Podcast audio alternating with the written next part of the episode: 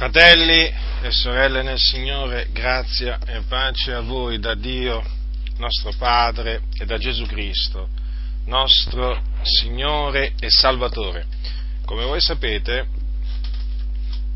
il popolo di Israele, dopo aver soggiornato per eh, alcuni secoli nella terra, nella terra d'Egitto, fu liberato dal Signore con mano potente, con braccio disteso, da quella, da quella dura schiavitù e fu quindi fatto uscire dall'Egitto, fu menato nel deserto per essere portato nella terra di Canaan, che è la terra che Dio aveva promesso ad Abramo, a Isacco e a Giacobbe.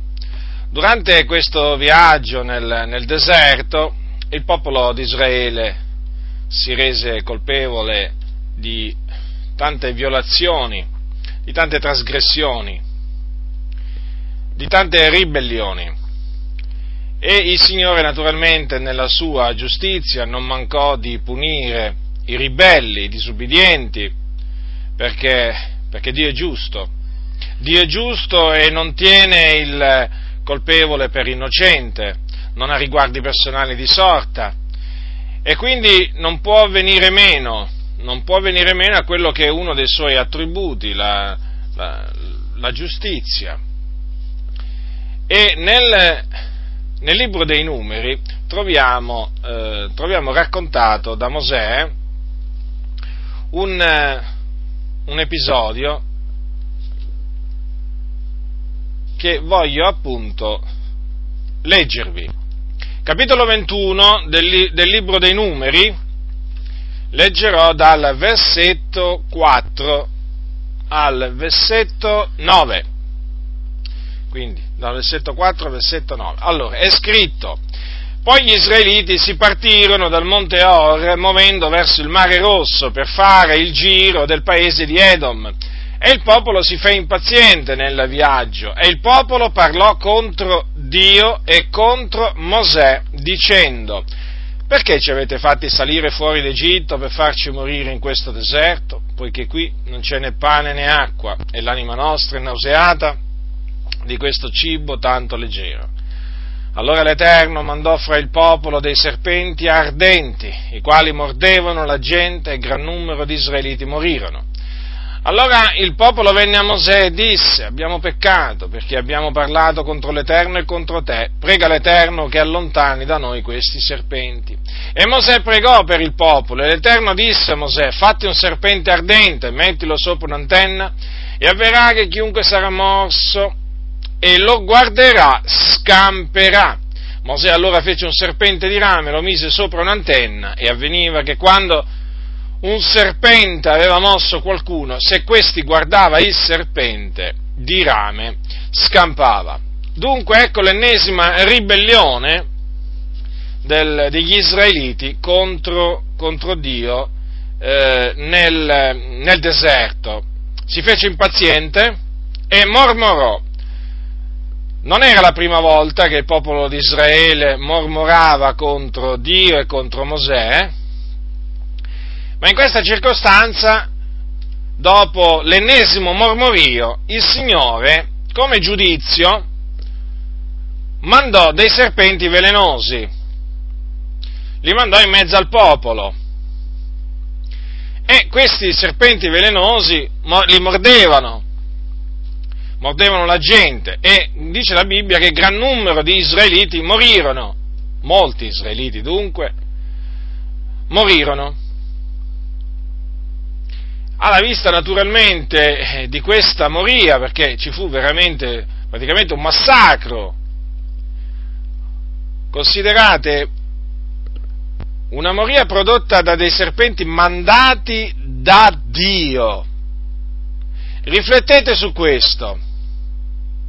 Quei serpenti velenosi furono mandati da Dio, cioè Dio si usa talvolta anche degli animali che lui ha creato per infliggere giudizi a coloro che meritano di essere puniti per delle trasgressioni che hanno commesso.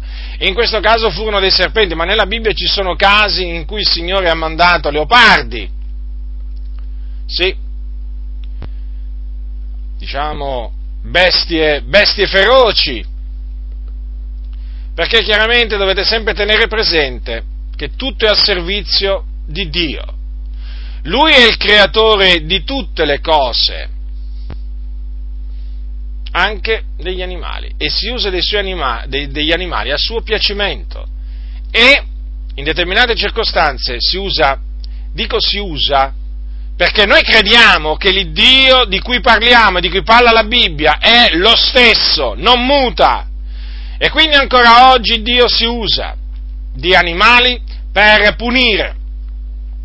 Per punire i suoi figlioli? Sì, per punire i suoi figlioli. Per punire persone del mondo? Sì, per persone del mondo. Per punire tribù? Sì, per punire tribù. Il Dio è in grado di farlo e lo fa. Dunque, dinanzi naturalmente a quel massacro, a tutte quelle persone che morirono, il popolo riconobbe di avere peccato. E si ricorda Mosè, gli chiese appunto di pregare il Dio che allontanasse quei serpenti. Mosè pregò, pregò per il popolo, però il Signore non rispose eh, non rispose nella maniera in cui si aspettava il popolo, perché vedete il popolo dice, prega, gli disse a Mosè, prega l'Eterno che allontani da noi questi serpenti. Quindi la richiesta che Mosè avrebbe dovuto e che, pensiamo, eh, rivolse al Signore fu quella di allontanare dal popolo quei serpenti, ma il Signore rispose in un'altra maniera. Non allontanò quei serpenti, perché quei serpenti continuavano a mordere. Il Signore diede un particolare ordine a Mosè, quello di farsi un serpente di rame e metterlo sopra un'antenna, sopra un'asta. E chiunque di coloro che appunto venivano morsi, o che erano stati morsi, chiunque avrebbe guardato a quel serpente sarebbe scampato e quindi sarebbe sopravvissuto. Mosè fece così, poteva sembrare un ordine, o meglio, apparentemente sembra un ordine bizzarro, strano, stravagante, però sapete, il Dio è Dio, il Dio comanda, noi ubbidiamo, dobbiamo ubbidire. E quindi Mosè ubbidì, come aveva fatto tante altre volte, e fece un serpente di rame come gli aveva comandato il Signore. Lo mise sopra un'antenna e avveniva che, questo dice la Sacra Scrittura, quando un serpente aveva mosso qualcuno, se questi guardava il serpente di rame scampava. Vorrei farvi notare che qui c'è scritto se. Se questo guardava il serpente di rame scampava, eh? se non lo guardava non scampava, mi pare, mi pare ovvio. Quindi l'ordine era quello di guardare al serpente di rame per scampare alla morte certa, perché quei morsi, i morsi di quei serpenti producevano morte. Ora, molti secoli dopo, Gesù Cristo, il figlio di Dio, ricordò questo avvenimento in questi termini.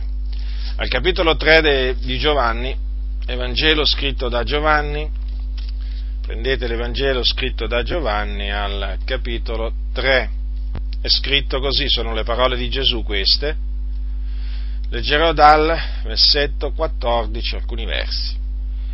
E come Mosè innalzò il serpente nel deserto, così bisogna che il figliol dell'uomo sia innalzato, affinché chiunque crede in lui abbia vita eterna, poiché Dio ha tanto amato il mondo che ha dato il suo unigenito figliolo affinché chiunque crede in lui non perisca, ma abbia vita eterna. Infatti Dio non ha mandato il suo figliolo nel mondo per giudicare il mondo, ma perché il mondo sia salvato per mezzo di lui.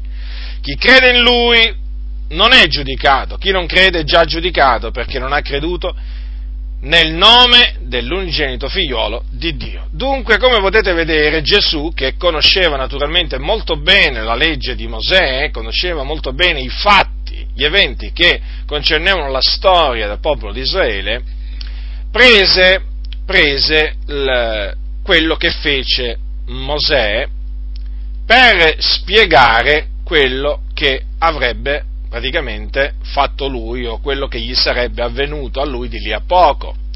Infatti disse come Mosè innalzò il serpente nel deserto, quindi naturalmente in questo caso ci fu un, un atto compiuto da Mosè che fece proprio un serpente di rame e lo mise, lo mise sopra un'antenna e poi naturalmente lo innalzò.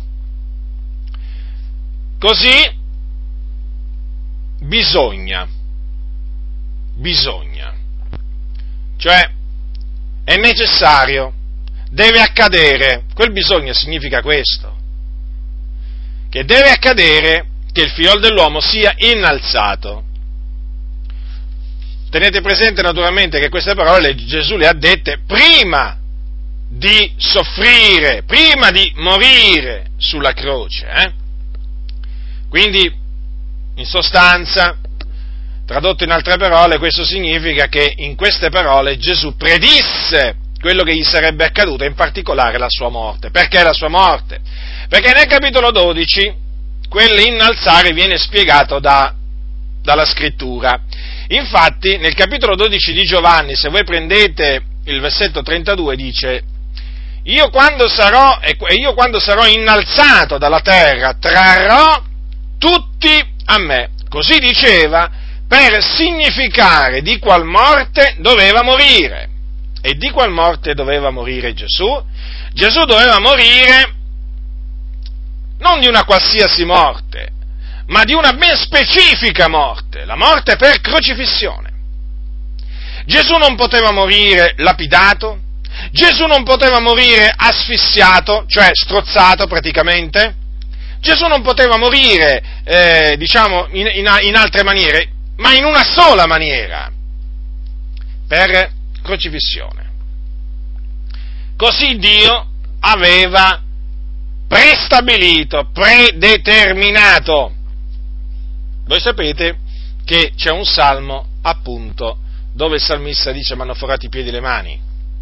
E naturalmente quel, quell'espressione sta a indicare, appunto, le ferite che Gesù, il Messia, avrebbe ricevuto nelle sue mani e nei suoi piedi, naturalmente, una volta che sarebbe stato messo, messo in croce. Dunque, bisogna che il figliolo dell'uomo, il figlio dell'uomo è Gesù Cristo, sia innalzato, cioè bisogna che egli sia messo in croce, crocifisso.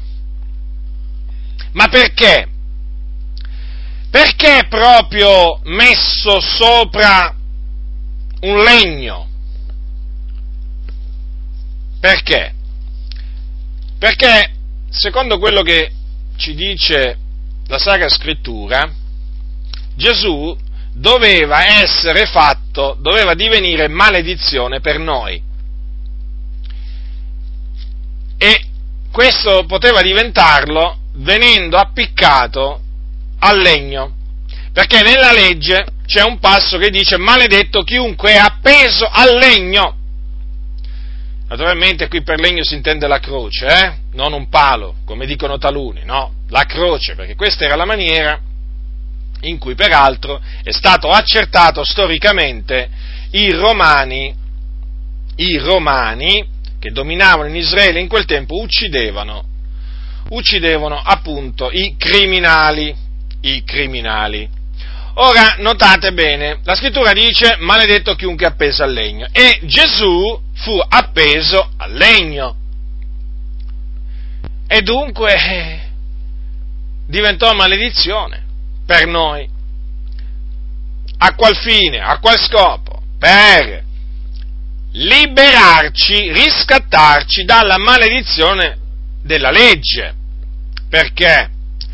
Perché la legge dice che tutti coloro che non perseverano in tutte le cose scritte nel libro della legge sono maledetti. Cioè tutti coloro che non mettono in pratica tutte le parole scritte nel libro della legge sono sotto maledizione, sono maledetti. Ecco. Allora, Gesù Cristo, facendosi o essendo stato fatto maledizione per noi,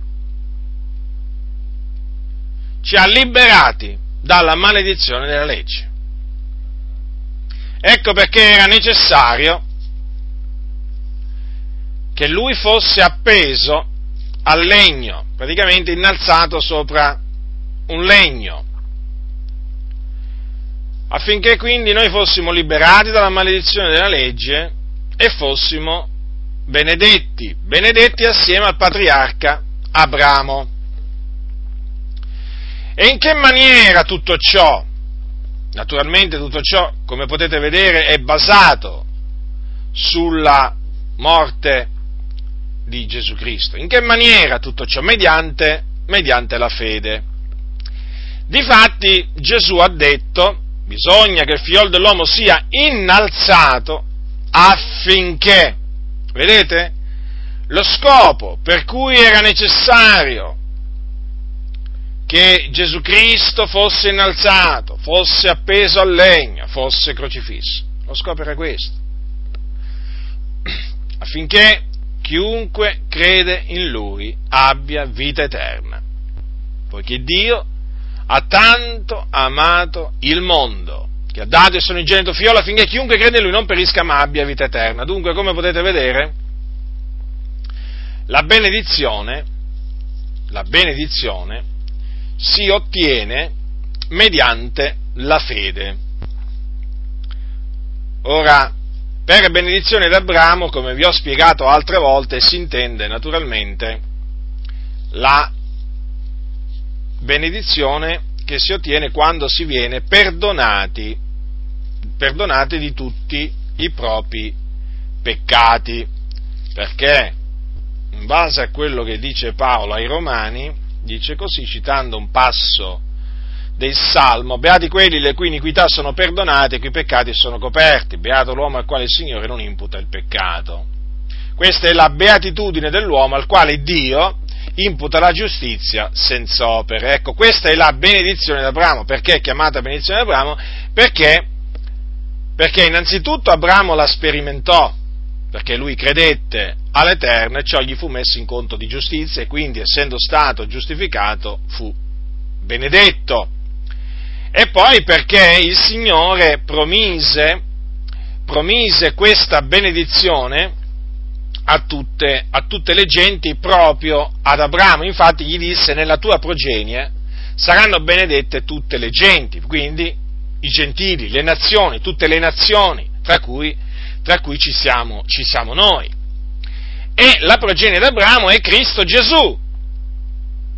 E difatti è in Cristo che si viene perdonati, è in Cristo che si ottiene la remissione dei peccati, è in Cristo quindi che si ottiene la benedizione. E questa promessa il Dio la fece proprio ad Abramo. E adesso tutti coloro che credono nel Signore Gesù Cristo, cioè che hanno la fede, sono figli d'Abramo. Sono benedetti col credente Abramo. Abramo fu benedetto e lo sono anche tutti coloro che hanno la stessa fede d'Abramo, che credono come credette Abramo. E noi appunto siamo, siamo tra quei gentili che appunto abbiamo ottenuto la benedizione d'Abramo mediante la fede in Cristo Gesù. E questa benedizione d'Abramo naturalmente comprende anche la vita eterna, certo, perché mediante la fede in Gesù Cristo non si ottiene solamente la cancellazione di tutti i propri peccati, di lui attestano tu, tutti i profeti che chiunque crede in lui riceve la remissione dei peccati mediante il suo nome, ma si ottiene anche la vita eterna. Gesù disse infatti chi crede in me ha vita eterna e vedete come anche lo ha confermato in questa circostanza affinché dice chiunque crede in lui abbia vita eterna. Dunque, per ricevere la benedizione di Abramo che mm, comprende la remissione dei peccati e la vita eterna, basta solamente credere nel Signore Gesù Cristo, come ai giorni di Mosè, quando lui innalzò il serpente nel deserto, bastò per scampare alla, alla morte fisica, bastava guardare, guardare a quel serpente, su quell'antenna, quel serpente di rame, così ora per ottenere la benedizione d'Abramo, per ottenere la vita eterna, basta solo, è sufficiente solamente guardare al Signore Gesù Cristo, cioè credere nel Signore Gesù Cristo. E noi, e noi fratelli nel Signore, appunto, abbiamo creduto. Sì, abbiamo creduto e di questo siamo grati a Dio. Sì, siamo veramente grati al Signore perché abbiamo creduto. C'è bisogno di essere grati a Dio per questo? Ritengo proprio di sì. Perché la scrittura dice che a noi rispetto a Cristo è stato dato non soltanto di credere in Lui, ma anche di soffrire per Lui. Quindi a noi ci è stato dato, fratelli del Signore, di credere. Vedete, Gesù lo ha detto, il Dio ha tanto amato il mondo che ha dato il suo unigenito figliolo affinché chiunque crede in Lui non perisca ma abbia vita eterna. E noi siamo appunto tra quelli che abbiamo, abbiamo creduto e abbiamo ottenuto la vita eterna. Sì, ma perché abbiamo creduto? Perché tu che mi ascolti, che sei un figliolo di Dio, hai creduto? Poniti questa domanda, perché naturalmente do per scontato che tu essendo un figlio di Dio hai creduto, ma poniti questa domanda, forse è una domanda che non ti sei mai posto, fratello, sorella del Signore, ma io, ma perché un giorno ho creduto? E quindi ho ricevuto la benedizione d'Abramo. E perché altri hanno sentito parlare dello stesso Gesù? Dello stesso Vangelo, dello stesso Dio, eppure non hanno creduto? Ecco, questa domanda, questa domanda è bene farsela. E naturalmente la risposta c'è, e la risposta è nella Bibbia naturalmente. E la risposta qual è? Che credono, o meglio, noi abbiamo creduto perché siamo stati ordinati a vita eterna. Difatti, c'è un passo nel libro degli Atti degli Apostoli, al capitolo 13, prendete il capitolo 13, si parla della conversione dei gentili in una città eh, che si chiamava Antiochia di Pisidia, da non confondere eh, con Antiochia di Siria, qui siamo in Pisidia, Antiochia di Pisidia. Il capitolo 13, versetto 48 8 dice tutti quelli che erano ordinati a vita eterna credettero, vedete? Ecco, credettero. E credendo, naturalmente, ottennero la remissione dei peccati e la vita eterna. Ma perché credettero? Perché erano tra coloro ordinati a vita eterna. Qualcuno potrebbe dire, ma, ma non è che qui vuole dire che tutti quelli che ascoltavano? No, assolutamente Assolutamente. Perché? Perché vedete, fratelli nel Signore, dovete, eh, dovete considerare che lì non tutti i gentili, non tutti i gentili che udirono quelle cose che annunziavano gli apostoli credettero. Non tutti. Solo una parte. Cioè tutti quelli che erano ordinati, che erano stati quindi ordinati a vita eterna, loro credettero. Dunque, vedete, alla luce di queste parole, è evidente che atti, nel libro degli Atti degli Apostoli non è che c'è scritto ogni volta che qualcuno ha creduto allora credette perché era stata ordinata a vita eterna. Facciamo un esempio, no? Il carceriere di Filippo con tutta la sua casa credettero perché erano state ordinate a vita eterna. Lidia e la sua famiglia e la sua casa credettero perché erano state ordinate a vita eterna. Crispo, eh, Timoteo, insomma, è chiaro, no? È chiaro ma nemmeno di Paolo, se per questo c'è scritto che credette perché era stato ordinato, ordinato eh, a vita eterna, e potrei, potrei, proseguire con Stefano, potrei proseguire con Filippo. È chiaro, potrei proseguire, che vi posso dire, con i credenti di Samaria, insomma, potrei, potrei, citare tantissime altre esempi, potrei citare pure l'Enuco, per esempio, non è che c'è scritto che credette perché era stato ordinato in vita eterna, però è sottinteso, fratelli, perché una volta che la Sacra Scrittura dice questo a riguardo di coloro che credettero ad Antiochia eh, di Pisidia, è evidente che questo riguarda tutti coloro che credettero in qualsiasi città, in qualsiasi nazione e che tuttora credono in qualsiasi, faccia, in qualsiasi posto sulla faccia della terra. Tu, quindi, coloro che credono, coloro che hanno creduto, sono, stati, sono coloro che sono stati ordinati, sono ordinati a vita eterna. Ecco la ragione dunque, fratello, perché tu hai creduto, perché sei stato ordinato a vita eterna. Tu dirai quindi, ma allora il Dio aveva prestabilito che io credessi? Esattamente, proprio così.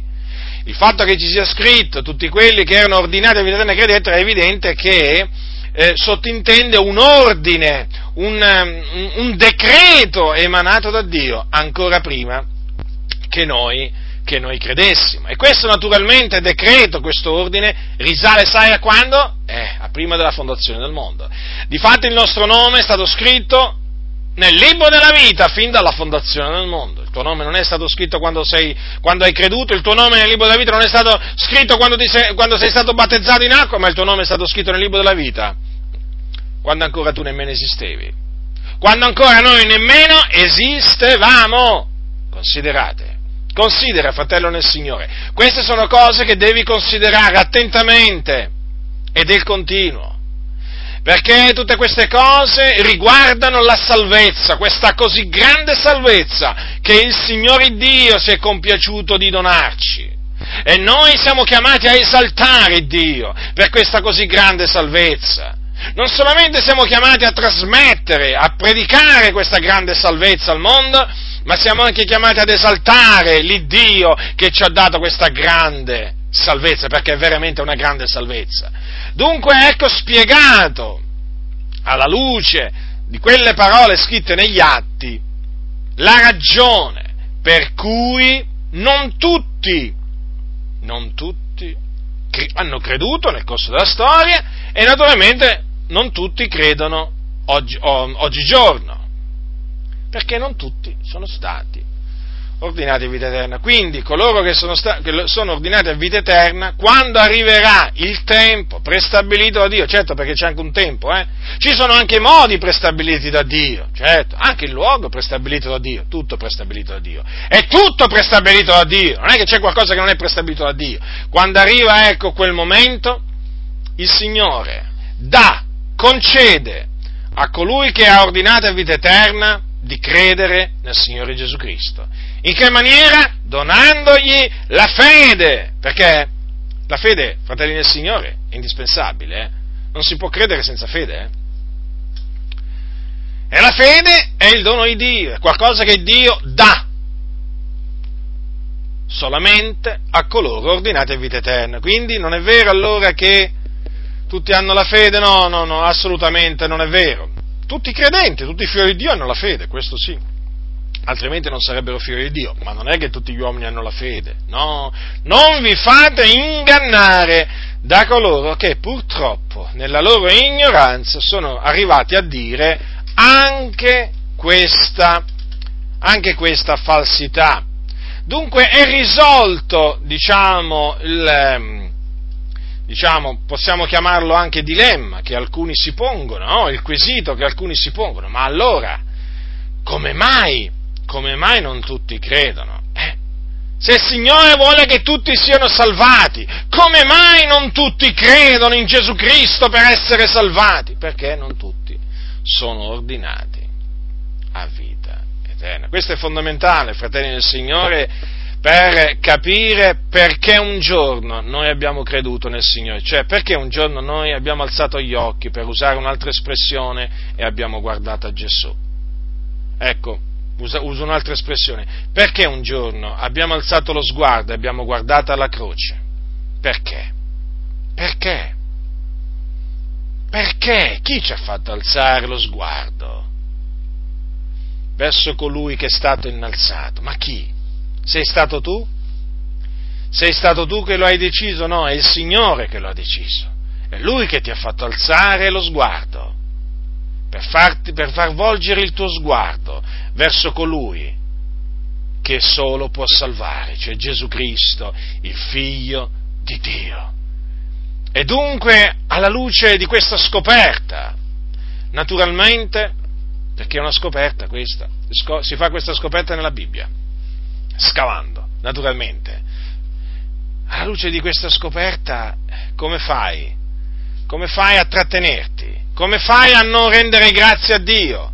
Come fai a non saltare di gioia? Come fai a non piangere di gioia davanti al Signore? Come fai a non, a non sentirti eh, graziato veramente? Sì, perché qui veramente, non fortunato, graziato, perché eri un condannato a morte, come lo ero io.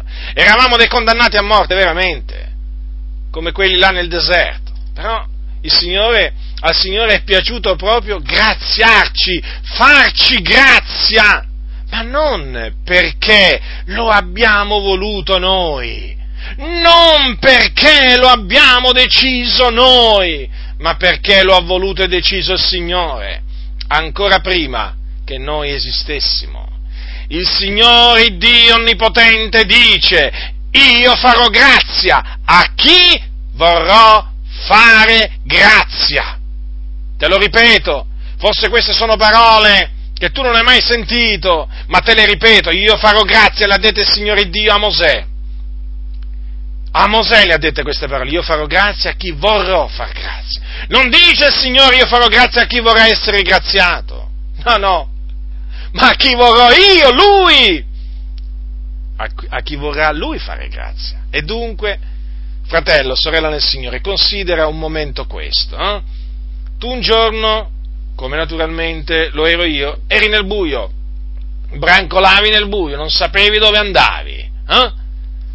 Diciamo che pericoli di ogni genere, incontrasti pericoli di ogni genere, scampasti a pericoli di ogni genere, anche pericoli gravi di morte.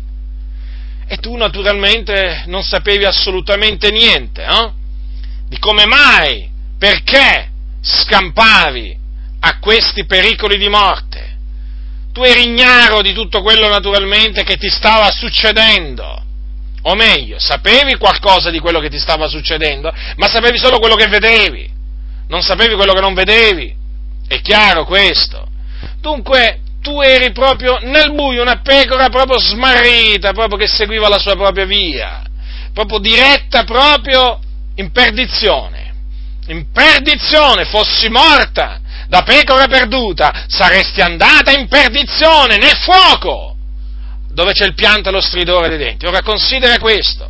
In che situazione vertevi, in che situazione ti trovavi? Drammatica. Certo, non te ne rendevi conto, ma questa è la verità. E questo vale per tutti, in primis per me. Però ti sto parlando a te affinché tu rifletta, tu rifletta che cosa è avvenuto nella tua vita. E un giorno, un giorno, nella maniera che Dio ha voluto, nel momento in cui Dio ha voluto, tramite chi Dio ha voluto, hai sentito parlare di Gesù Cristo, del Figlio di Dio. Hai sentito dire che Gesù Cristo era morto sulla croce per i nostri peccati e risuscitato per la nostra giustificazione. Hai sentito parlare di Lui. Hai sentito parlare di Lui. Ti è stato detto che solo Lui ti poteva salvare. Tu brancolavi nel buio, non capivi niente di tutto questo, eri, alla, proprio, eri proprio non, non, comprendevi assolutamente niente di questo e poi non sapevi niente di tutto questo. E, ed è avvenuto qualche cosa. Hai sentito parlare di Gesù e hai creduto in Gesù Cristo. Hai creduto. E nel momento in cui hai creduto, sei piombato nella luce, cioè, o meglio, sei stato rischiarato da una potente luce, le tenebre sono svanite e hai recuperato la vista. Non solo, eri morto e sei stato vivificato. All'improvviso hai compreso di essere stato salvato. Hai compreso di avere ricevuto la vita eterna Hai compreso di essere diventato un figliolo di Dio. Hai compreso che le cose vecchie erano passate e che erano diventate tutte nuove. Hai compreso, perché lo, lo, lo hai sperimentato, che i tuoi peccati erano stati cancellati, gettati in fondo al mare e che eri stato purificato da ogni iniquità col sangue di Cristo Gesù. Ecco che cosa ti è avvenuto. Ma qual è il punto su cui ti voglio fare riflettere? Che sicuramente o molto probabilmente ti è stato detto dopo che ti sei convertito, o meglio, dopo che hai creduto è dipeso da te. Ti hanno ingannato. Ti hanno ingannato! Perché non è dipeso da te, ma è dipeso dal Signore che ha voluto farti grazia. Ha voluto farti grazia e quindi ti ha voluto tirare fuori dalle tenebre, ti ha voluto tirare fuori dalla potestà di Satana, ti ha voluto tirare fuori dalla fossa di perdizione in cui ti trovavi. Tu pecora perduta smarrita, lui ti ha voluto proprio tirare fuori da là, ti ha afferrato con la sua potente mano e ti ha tirato fuori e ha fatto posare i tuoi piedi sulla roccia, in luoghi sicuri. Ma è dipeso da lui.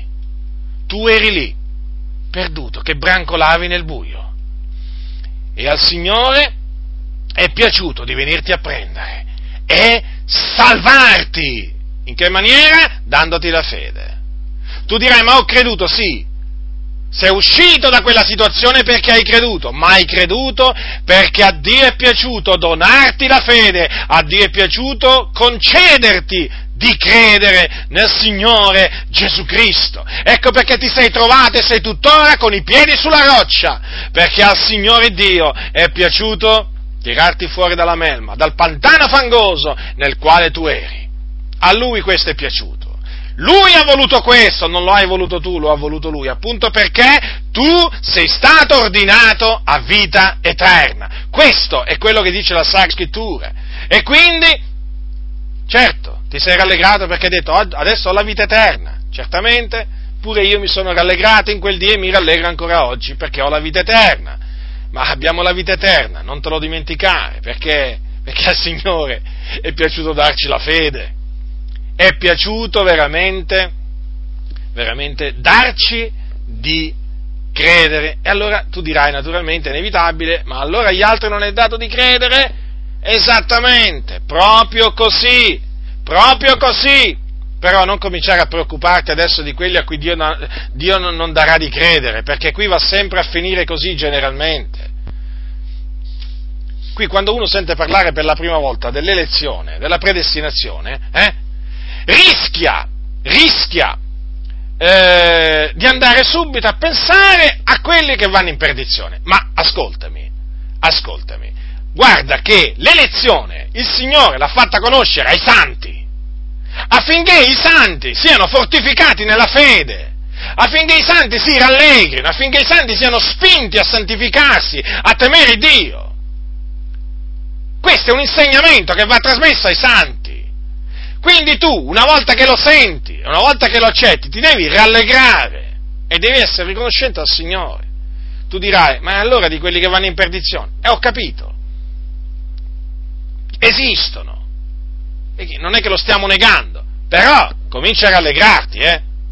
Eh, rallegrati, fratello. Eh, è tempo di gioire, eh? eh? Non è sempre tempo di piangere, c'è anche un tempo per gioire e rallegriamoci nel Signore. Rallegriamoci perché? Perché ci è stato dato di credere rispetto a Cristo. Eh? Rallegriamoci perché i nomi sono scritti nel libro della vita fin dalla fondazione del mondo. E rallegriamoci perché siamo stati scelti in Cristo prima della fondazione del mondo. E rallegriamoci perché siamo stati preconosciuti e poi predestinati e poi chiamati e poi giustificati e poi glorificati. E rallegriamoci, fratelli, che aspettiamo? Che aspettiamo per rallegrarci? Che il Signore salva gli altri? Il Signore ci ha salvato a noi e quindi ci dobbiamo rallegrare. Quando salverà gli altri, o comunque quando salverà coloro che il Signore ha ordinato a vita eterna, ci rallegreremo per loro. Pregheremo fino a che il Signore non li salverà. Ma rallegriamoci, fratelli, nel Signore. Eh? Gesù gli disse a, a quei 70 che tornarono naturalmente pieni di gioia, no? pieni di allegrezza perché gli spiriti gli erano, sotto, gli erano sottoposti. Il Signore gli disse rallegratevi perché, non perché i demoni vi sono sottoposti, ma piuttosto perché i vostri nomi sono scritti. Dove? Dove? Nel registro di chiesa? No, in un altro posto, capitolo 10 degli Atti degli Apostoli. Pure, non vi rallegrate perché gli spiriti vi sono sottoposti, ma rallegratevi perché i vostri nomi sono scritti nei cieli. È scritto in Luca questo, capitolo 10, versetto 20. Oh, ci dobbiamo rallegrare, fratelli, è un comandamento questo. Perché? Perché i nostri nomi sono scritti nei cieli. E da quando sono scritti nei cieli? Da quando abbiamo creduto? No, no! I nostri nomi sono scritti là fin dalla fondazione del mondo. Non è un motivo per rallegrarci questo? E beh, se uno non si rallegra per questo, di che cosa si deve rallegrare nella vita?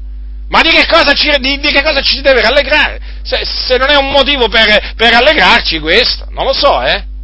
Eh, voglio dire, se Gesù gli ha detto rallegratevi, eh, fratelli nel Signore, ci dobbiamo rallegrare, eh? Non è che dobbiamo metterci a piangere per quelli che vanno in perdizione. Dobbiamo rallegrarci perché i nostri nomi sono stati scritti nel libro della vita e fin dalla fondazione del mondo. Io capisco naturalmente che poi il pensiero va a parenti, conoscenti che ancora non conoscono il Signore. Posso capirlo questo, certamente, ma tutti noi abbiamo comunque sia dei parenti, lontani vicini, che diciamo, credo quasi tutti, mm, quasi ciascuno di noi ha dei parenti vicini, lontani, eh, stretti, meno stretti, eh, che diciamo sono sulla via della perdizione. Però, voglio dire, noi siamo salvati per la grazia di Dio, non perché siamo meglio di loro, e perciò ci dobbiamo rallegrare. Eh, eh che facciamo? Voglio dire, davanti a una, a una notizia del genere c'è, c'è, di saltare di gioia, eh? C'è di saltare di gioia, fratelli del Signore. Allora ecco, ecco che naturalmente nel momento in cui uno fa questa scoperta dice, adesso ho capito, adesso ho capito, perché quando mi parlavano i testimoni di Geova non capivo niente e provavo un certo rigetto verso di loro. Adesso ho capito perché quando sono venuti i mormoni a casa mia mi facevano vedere il film di Joseph Smith, là, delle tavole d'oro. Ecco perché non ci capivo niente, ecco perché non, non mi andava di vederli più. Tante volte. Se... Ah, adesso ho capito perché quando parlava il prete non capivo niente. E sentivo, diciamo, un, un, un rigetto verso questo, verso quest'altra cosa. Allora ti si aprono veramente gli occhi Adesso ho capito perché quella volta non sono morto in quell'incidente stradale. Adesso l'ho capito perché non ho preso quel treno che poi ha fatto l'incidente e sono tutti morti. Adesso ho capito perché non ho preso l'aereo. Ho perso quell'aereo che poi si è andato a schiantare e sono tutti morti. Adesso ho capito perché non sono morto annegato e questo lo posso dire io. Adesso ho capito perché non sono morto annegato qualche settimana prima di credere nel Signore. Adesso l'ho capito. Eh sì, l'ho capito. Stavo morendo. Ho visto la morte faccia a faccia. In faccia l'ho vista. Me lo ricordo ancora quel momento e sapevo di essere perduto. Ma adesso ho capito perché il Signore mi ha tirato fuori dall'acqua. Prima mi ha tirato fuori dall'acqua, poi mi ha tirato fuori dal pantano di, di, fangoso, dalla fossa di perdizione. Adesso ho capito perché il Signore ma aveva ordinato a vita eterna. Ecco perché è molto importante riconoscere di avere creduto perché? Perché si è stati ordinati a vita eterna. Abbiamo guardato a colui che è stato posto sul legno, perché il Signore ha fatto volgere il nostro sguardo verso di Lui. Non l'abbiamo deciso noi, l'ha deciso il Signore, ha detto guardala, e noi a nostra insaputa abbiamo guardato in quella direzione al Signore Gesù e il Signore Gesù ci ha salvati. Gesù disse come, come naturalmente ho letto prima, quando sarò stato innalzato dalla terra trarrò tutti a me. Qualcuno potrebbe dire come tutti allora? No, solamente quelli. Quei tutti sono tutti coloro che il Padre gli dà. Certo, sono mica tutti gli uomini.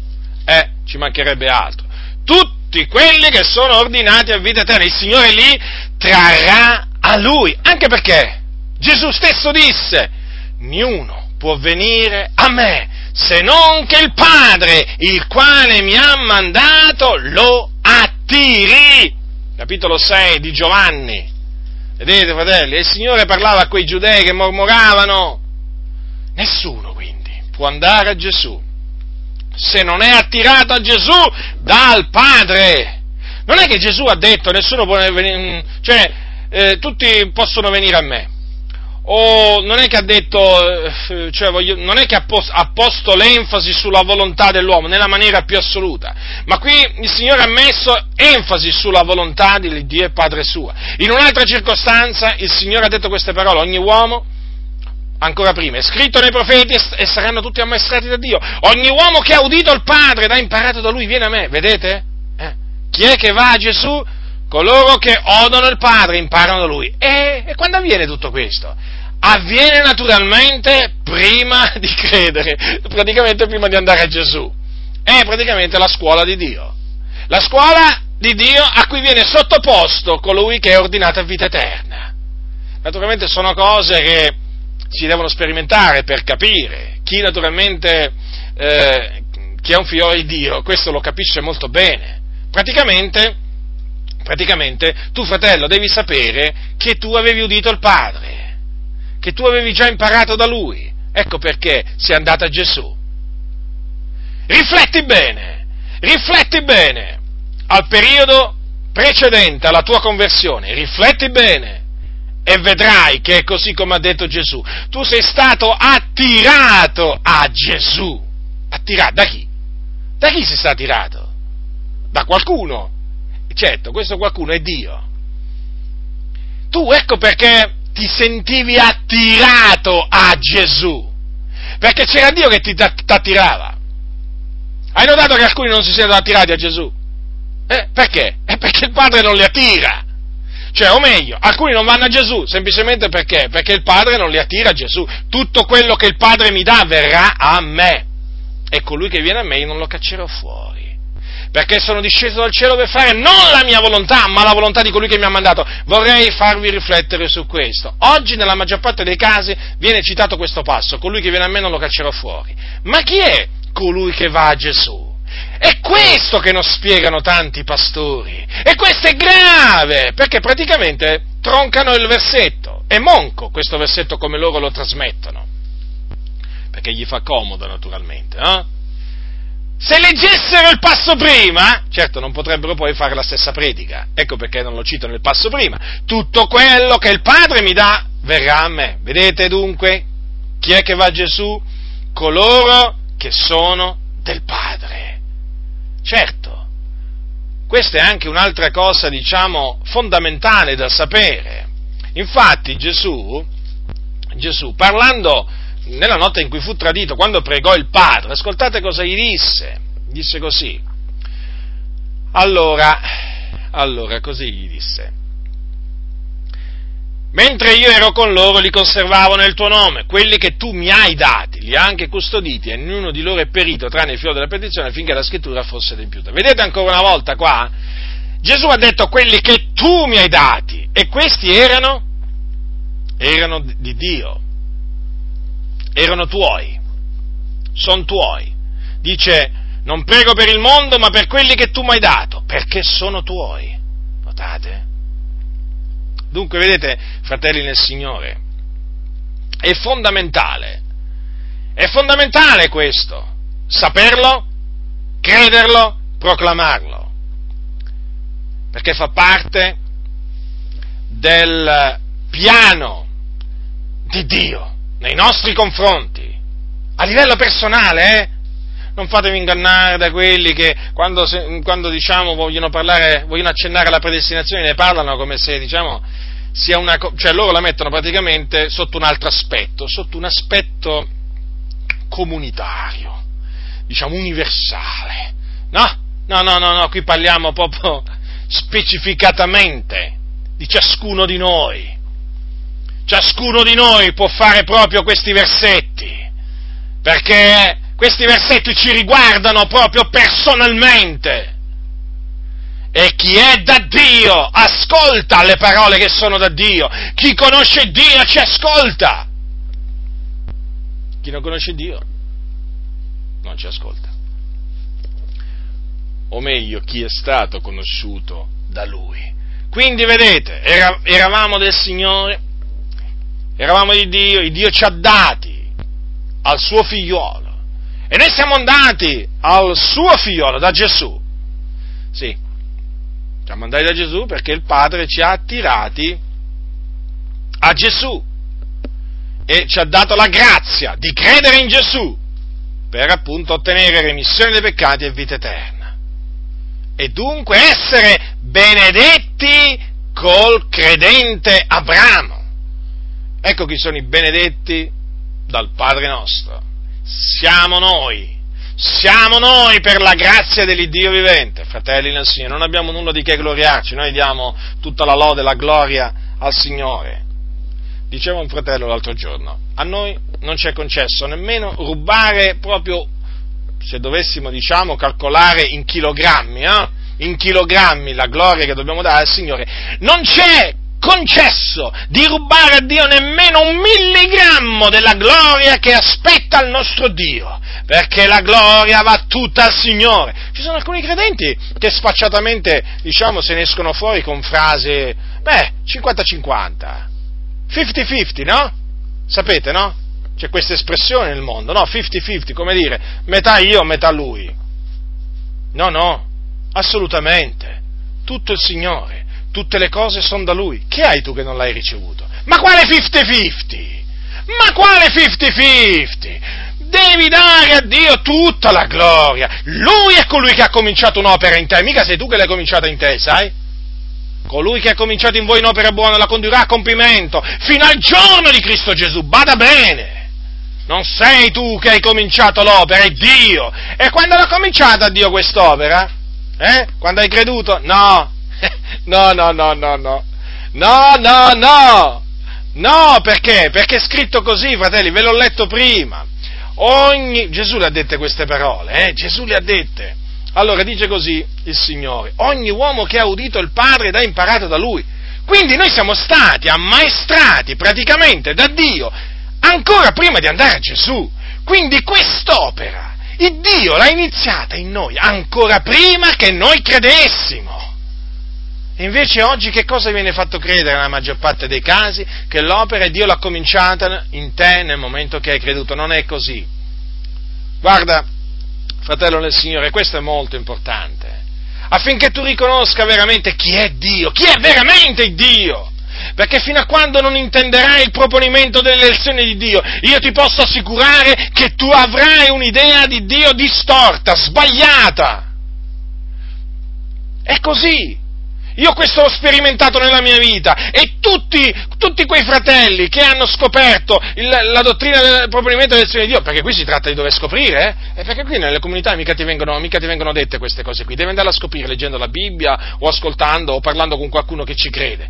Tutti coloro che hanno scoperto il proponimento dell'elezione di Dio dicono in effetti la stessa, la stessa identica cosa, la stessa identica cosa, cioè praticamente sono cambiate tantissime cose, il modo di vedere, il modo di parlare, tante cose cambiano, certo, certo, perché innanzitutto riconosci che il Dio ha cominciato a operare in te quando ancora tu non eri andato a Gesù. Eh sì, se, il nostro Dio fosse un Dio che è lì ad aspettare che facciamo il primo passo, ma che Dio sarebbe, no? Il nostro Dio invece è un Dio che ci ha maestrato, eh, ci ha parlato, capito? In una maniera naturalmente mm, impescrutabile, gloriosa, meravigliosa, ancora prima che noi andassimo, andassimo a Gesù. Era quel periodo in cui lui ci attirava a Gesù. Io veramente, ci sono dei momenti in cui mi ricordo ancora quando sentivo la voce di Dio, cioè, intendiamo, cioè, quando sentivo il Signore naturalmente che mi chiamava, questo voglio dire eh, quindi quando dice qui ogni uomo che ha udito il Padre, ecco, intendevo dire in questo senso. Mi ricordo mentre andavo a scuola, per esempio, la mattina magari mi trovavo da solo talvolta e dovevo fare una, una, una salita, diciamo, piuttosto, eh, piuttosto lunga per andare, a, per andare, all'istituto tecnico commerciale che frequentavo e mi ricordo che diverse mattine proprio, eh, qualcosa che proprio mi, mi perseguitava eh sì, era il Signore proprio che mi chiamava, io proprio lo sentivo, lo sentivo che c'era qualche cosa, eh, provavo un disagio, un, eh, un disagio e anche, anche uno sconforto, perché naturalmente io mi ostinavo, però io avvertivo, avvertivo che era il Signore, quello era il Signore che mi chiamava, sapevo proprio di ora tu dirai, com'è possibile? Eh, ma d'altronde ogni uomo che ha udito il Padre ed ha imparato lui viene a me. Io ho udito il Padre, ho imparato da lui eh, in quel tempo. E poi sono andato a Gesù, appunto perché ho udito dal Padre e ho imparato, ho imparato da lui. E, e, e chiunque di voi, questo lo può dire sicuramente, se veramente comincia a riflettere profondamente, seriamente sulla sua vita passata, si renderà conto proprio che è così. Quanti fratelli mi hanno detto, beh in effetti sai fratello, ma sai che adesso mi sono ricordato questo particolare, ma sai che mi sono ricordato quest'altro particolare, ma è proprio così fratello. E certo, non può essere altrimenti, questo è scritto. La scrittura non può essere annullata, la scrittura è stabile, fratelli, la parola di Dio è stabile, stabile, stabile, nessuno la può annullare, non si può fare nulla contro la verità. Lasciateli sbraitare questi pastori, lasciateli sbraitare sbraitare contro la predestinazione. Tanto il, fermo, il proponimento dell'elezione di Dio rimane fermo, sapete? Non è che lo spostano, non lo spostano di un millimetro, ma non lo spostano, ma possono gridare quanto vogliono. Il Signore continuerà a salvare, a far credere quelli che Lui ha ordinato a vita eterna. Il Signore continuerà a operare come ha sempre operato, secondo il beneplacito della sua volontà. E il Signore naturalmente continuerà ad aprire la mente ai fratelli per fargli intendere le scritture e tra le cui cose gli farà capire che appunto non sono stati loro a scegliere il Signore, ma il Signore a scegliere loro. E già, vedete fratelli del Signore, poi naturalmente uno arriva a questa conclusione per forza di cose, perché dice se il Signore mi ha ordinato a vita eterna, prima che io credessi evidentemente il Signore mi ha scelto. Sì fratello, sì sorella, il Signore ti ha scelto. Gesù disse ai suoi infatti non siete voi che avete scelto me, ma sono io che ho scelto voi. Il Signore. E chi? E chi? Chi fu di lui? Il Signore ci ha scelti. È per quello che naturalmente il nostro cuore deve traboccare e trabocca, trabocca di gioia. Certo, il nostro cuore è triste quando naturalmente vediamo tanti fratelli che proprio quando gli parli di queste cose sembra che gli stai parlando, non lo so io, gli stai parlando proprio, non lo so, che vi posso dire io, di una dottrina malefica, di una dottrina proprio che rinnega, eh, che rinnega Dio, una dottrina che, eh, che va contro la volontà di Dio, una, una, dottrina antibiblica, una dottrina che viene dal diavolo, insomma quante ne dicono contro questa dottrina. Infatti non è un caso questo, ma è perché questa è una dottrina che spinge il credente una volta che l'accetta a dare la gloria tutta a Dio.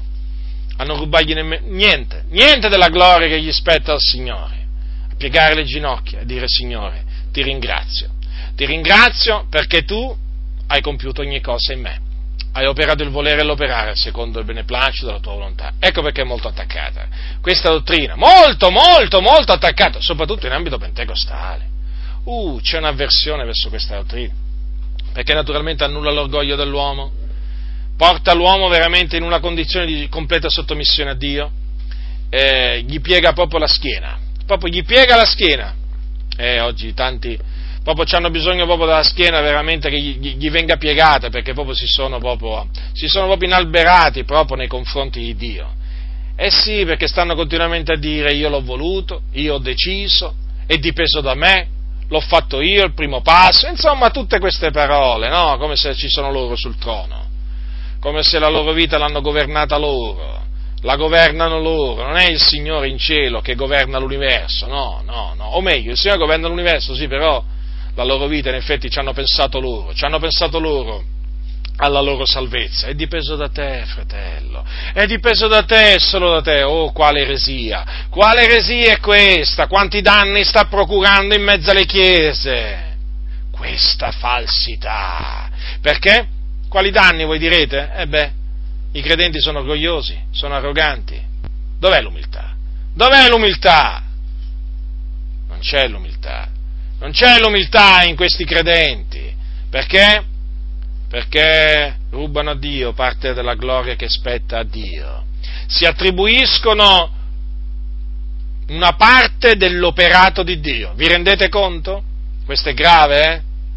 Riflettete voi che ancora negate la predestinazione. Guardate che quello che state facendo è grave, perché voi nella pratica vi state attribuendo qualche cosa che invece è Dio che ha fatto in voi.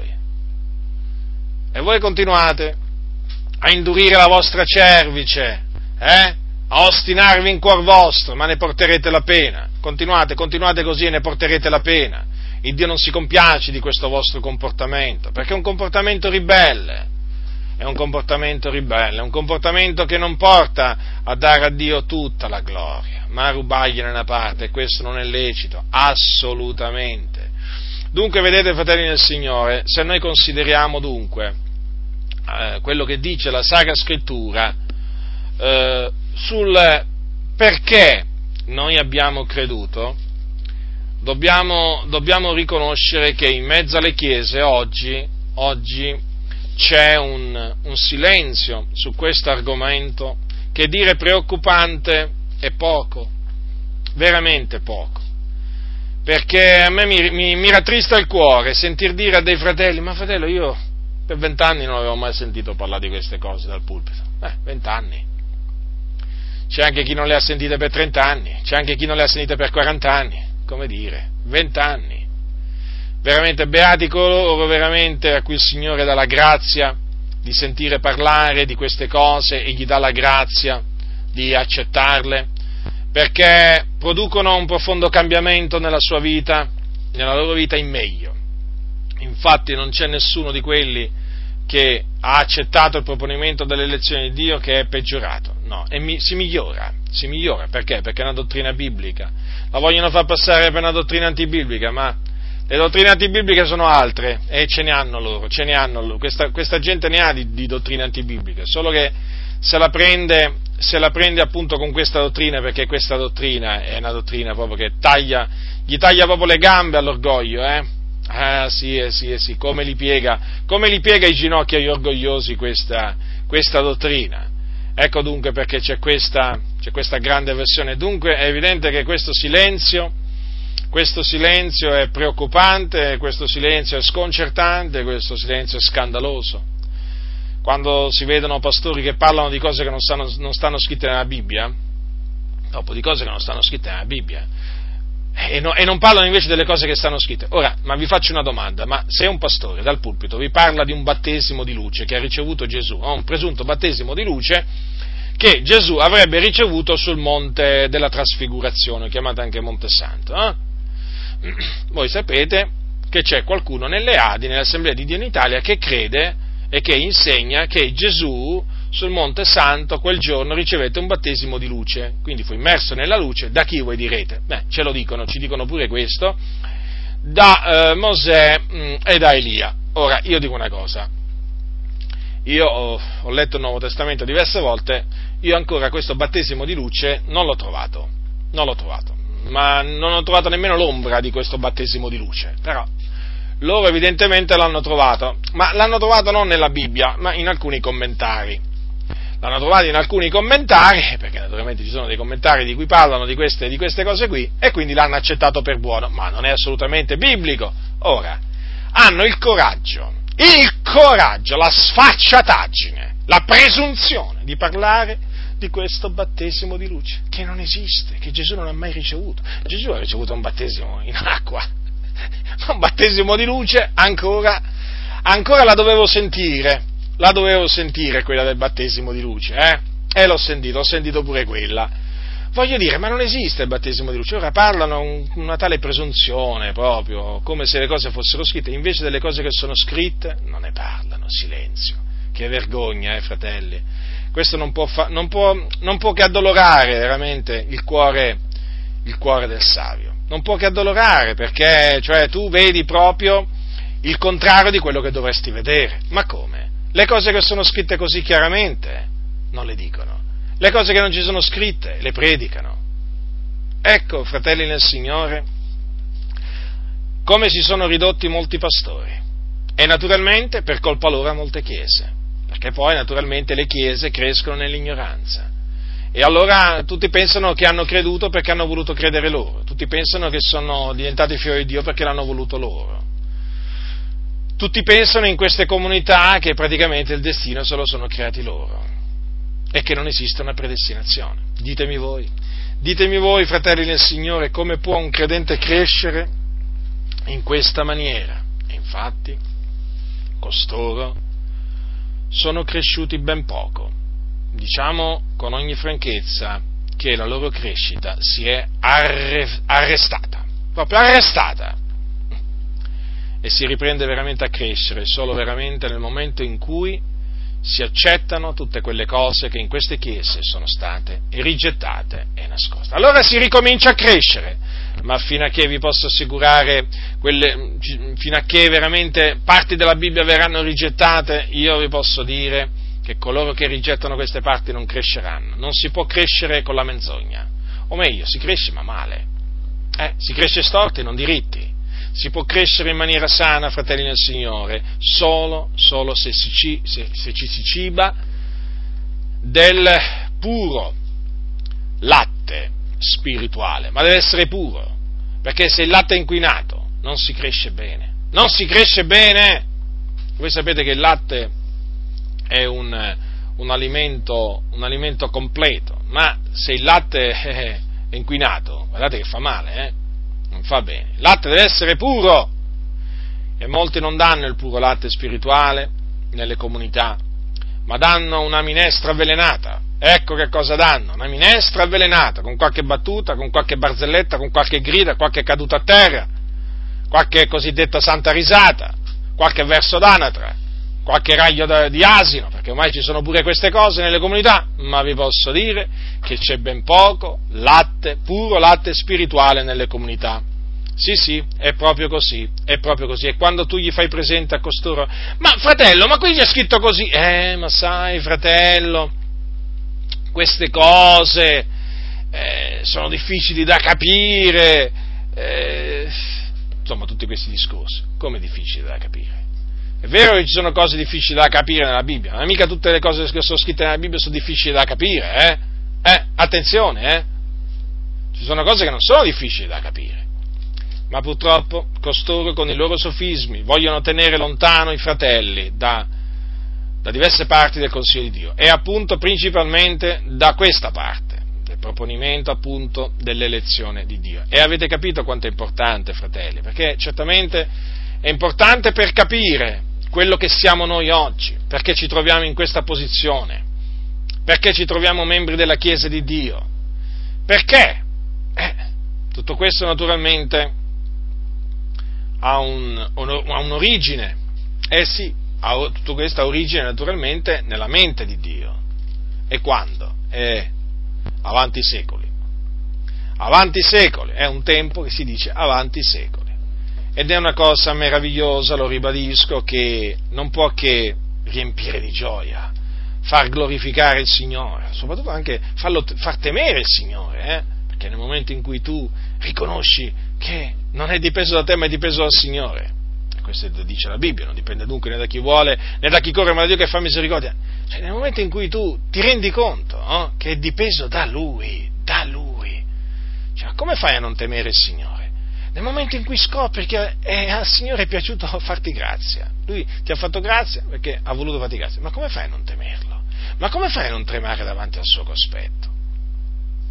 Dunque, questa dottrina porta il credente a temere Dio e quindi a santificarsi, a santificarsi, quello che naturalmente non vogliono tanti pastori, che oggi tanti pastori non vogliono che il popolo si santifichi, praticamente praticamente, guardate, vogliono il contrario, vogliono che il popolo si corrompa e infatti praticamente gli permettono di fare tutto. Se, se, cioè ormai, ormai, nelle comunità sono ben poche le cose che vengono vietate o comunque contro cui ancora si sente parlare, perché la maggior parte delle cose ormai cioè, sono tutte cose lecite, tutte cose lecite, certo, perché non c'è timore di Dio, non c'è timore di Dio. Quindi, fratelli nel Signore, considerate dunque allora, che cosa?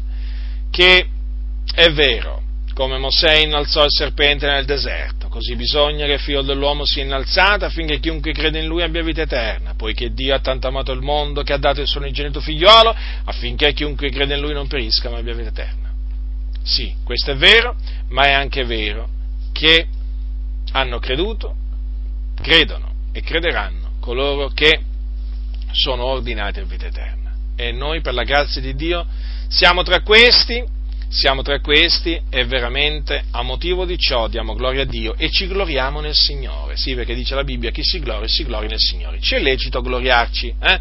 ma non ci dobbiamo gloriare naturalmente della nostra forza, delle nostre ricchezze, se ne abbiamo, o della nostra sapienza. No, ci dobbiamo gloriare nel Signore, nel Signore. E sì, ci gloriamo nel Signore proprio perché Lui ci ha dato rispetto a Cristo di credere in Lui. Ecco perché quindi abbiamo la vita eterna, fratelli nel Signore, ecco perché siamo sulla via che mena in cielo, perché chi ha la vita eterna è sulla via che mena in cielo, ecco perché per la grazia di Dio quando morremo ci dipartiremo da questo corpo e andremo con il Signore Gesù in cielo, perché ci è stato dato, ci è stato dato di credere, e ci è stato dato di credere perché? Ci è stato dato di credere perché? Perché siamo stati ordinati a vita eterna, a Dio, il nostro grande Dio, colui che ha fatto i cieli, la terra, il mare e tutte le cose che sono in essi, sia la gloria, l'onore, la potenza, la sapienza, la maestà, la benedizione, la lode nei secoli dei secoli in Cristo Gesù. Amen. La grazia del Signore nostro Gesù Cristo sia con tutti coloro che lo amano con purità incorrotta.